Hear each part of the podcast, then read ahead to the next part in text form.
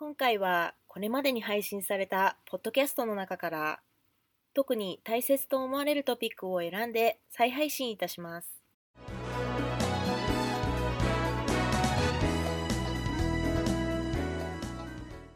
皆さんこんにちは BNI メンバーの安さやかですオフィシャル BNI ポッドキャスト今回も BNI ジャパンナショナルディレクターの大野代表とともにお送りしております大野さんこんにちはこんにちは。先週も BNI のビジョンについて確か私がいない間に大野さんお話をいただいてたかと思うんですけれどもバレちゃいましたね。はいそうなんです。今週実はですね、それを受けて BNI のミッションとさらにはコアバリューについてお話しする予定だったんですけども、少しちょっとボリュームが大きすぎになりそうだったので、えービジョンとミッションというトピックに絞って今週はお届けしたいと思っています。なるほどビジョンとミッションという言葉なんですがこれは結構混乱しやすい言葉ですよねそうですね。違いが曖昧な方も少なくないんじゃないかなと思うので、最初にその違いについて明確にしておきたいと思います。まずビジョンですね。ビジョンというのは組織として将来ありたい状態というんですか姿というんでしょうかね。もしかすると完璧に達成というのはできるかもしれないしできないかもしれないっていうような大きなまあ志みたいなものですかね。英語版のポッドキャストの方でマイズナー博士が北極星を例えに使ってうまく説明されてましたけれどもえ企業が目指す方向あるいは方向性を示すものというのがビジョンと捉えていただければいいかと思います。BNI のビジョン安さんご存知ですか？ああ知っていますよ。素晴らしいはい。何でしたか？Changing the way the world does business でしたよね。そうです。正解。やった。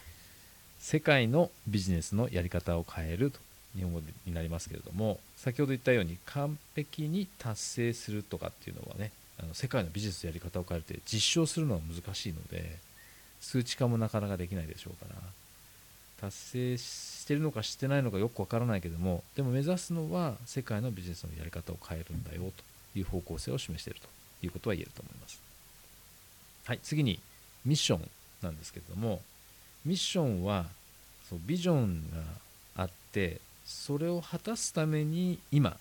何を具体的にしたらいいのか。いわゆる組織とか企業の目的とも言えると思います。で大体その3つの質問に答える形でこのミッションというものが組まれているというふうに前津博士も言っていますね。企業が存在する理由すなわち Why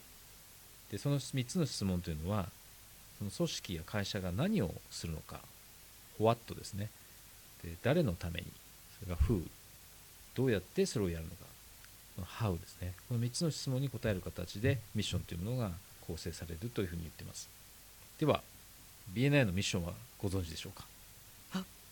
？BNI のミッション？はい。何でしたっけ？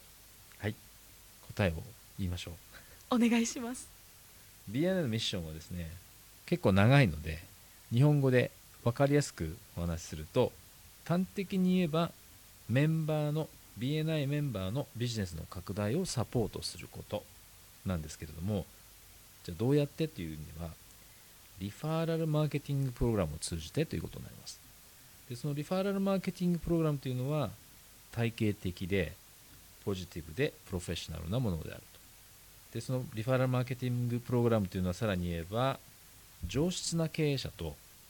長期的で有意義な関係を構築することを可能にするものですよと。いうふうな構成になっています。もう一度言い換えると上質な経営者と長期的で有意義な関係構築をすることを可能にする体系的でポジティブかつプロフェッショナルなリファーラルマーケティングプログラムを通じて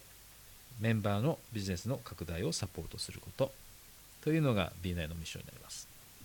勉強になりましたね。はい。はい。ポッドキャストのリスナーの皆さんの会社のビジョンとかミッションはどうでしょうか？お持ちでしょうか？やすさんはどうですか？ミッションビジョンお持ちでしょうか？はい。ありますよ。素晴らしい。じゃあビジョンは？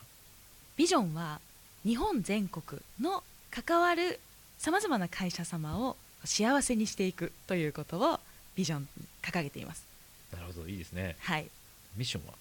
ミッションはまあ、今現在ということだったので今関わっている会社様でまたそこで働く社員さんの喜び働く喜びを引き出していく最高のパートナーになるっていうのがあります。うんいいですね。はい。ありがとうございます。リスナーの皆さんもですねそれぞれしっかりとしたビジョンやミッションを持っているっていう方もいらっしゃるでしょうしまだできてないなあるいはできてるんだけどもなんか腑に落ちないなとかしっくりこないな。でこれはあのプロセスなんですよね。状況に応じて常に変化するあるいは進化するっていうものだと思うので実は BNI にとってもそうだったんですね。今あるビジョンとかミッションというのは創立時の31年前にそのままあったわけではなくて常に変わってきています。で今ある実はビジョンやミッションもほんの数年前に今の形になったというふうに私も理解していますので時間の経過とともに進化するので今しっかりとしたものができていなくても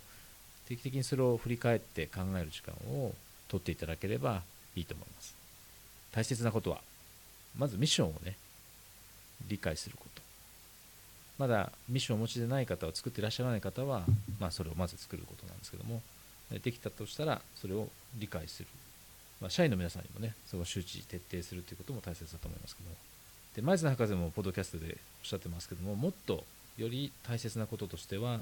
そのミッションというものを常に忘れずに実践していくということだとおっしゃっています。例として挙げられているのは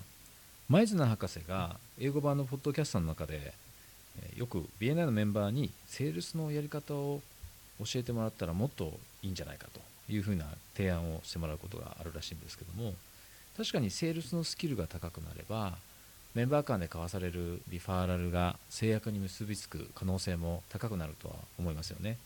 ただ BNI のミッションの中には売り方を教えるっていうのは一言も入ってないんですね。なのでそこは BNI のミッションではないと。BNI は business referral organization であって sales skill organization とか teaching sales organization ではないと。いうことですね。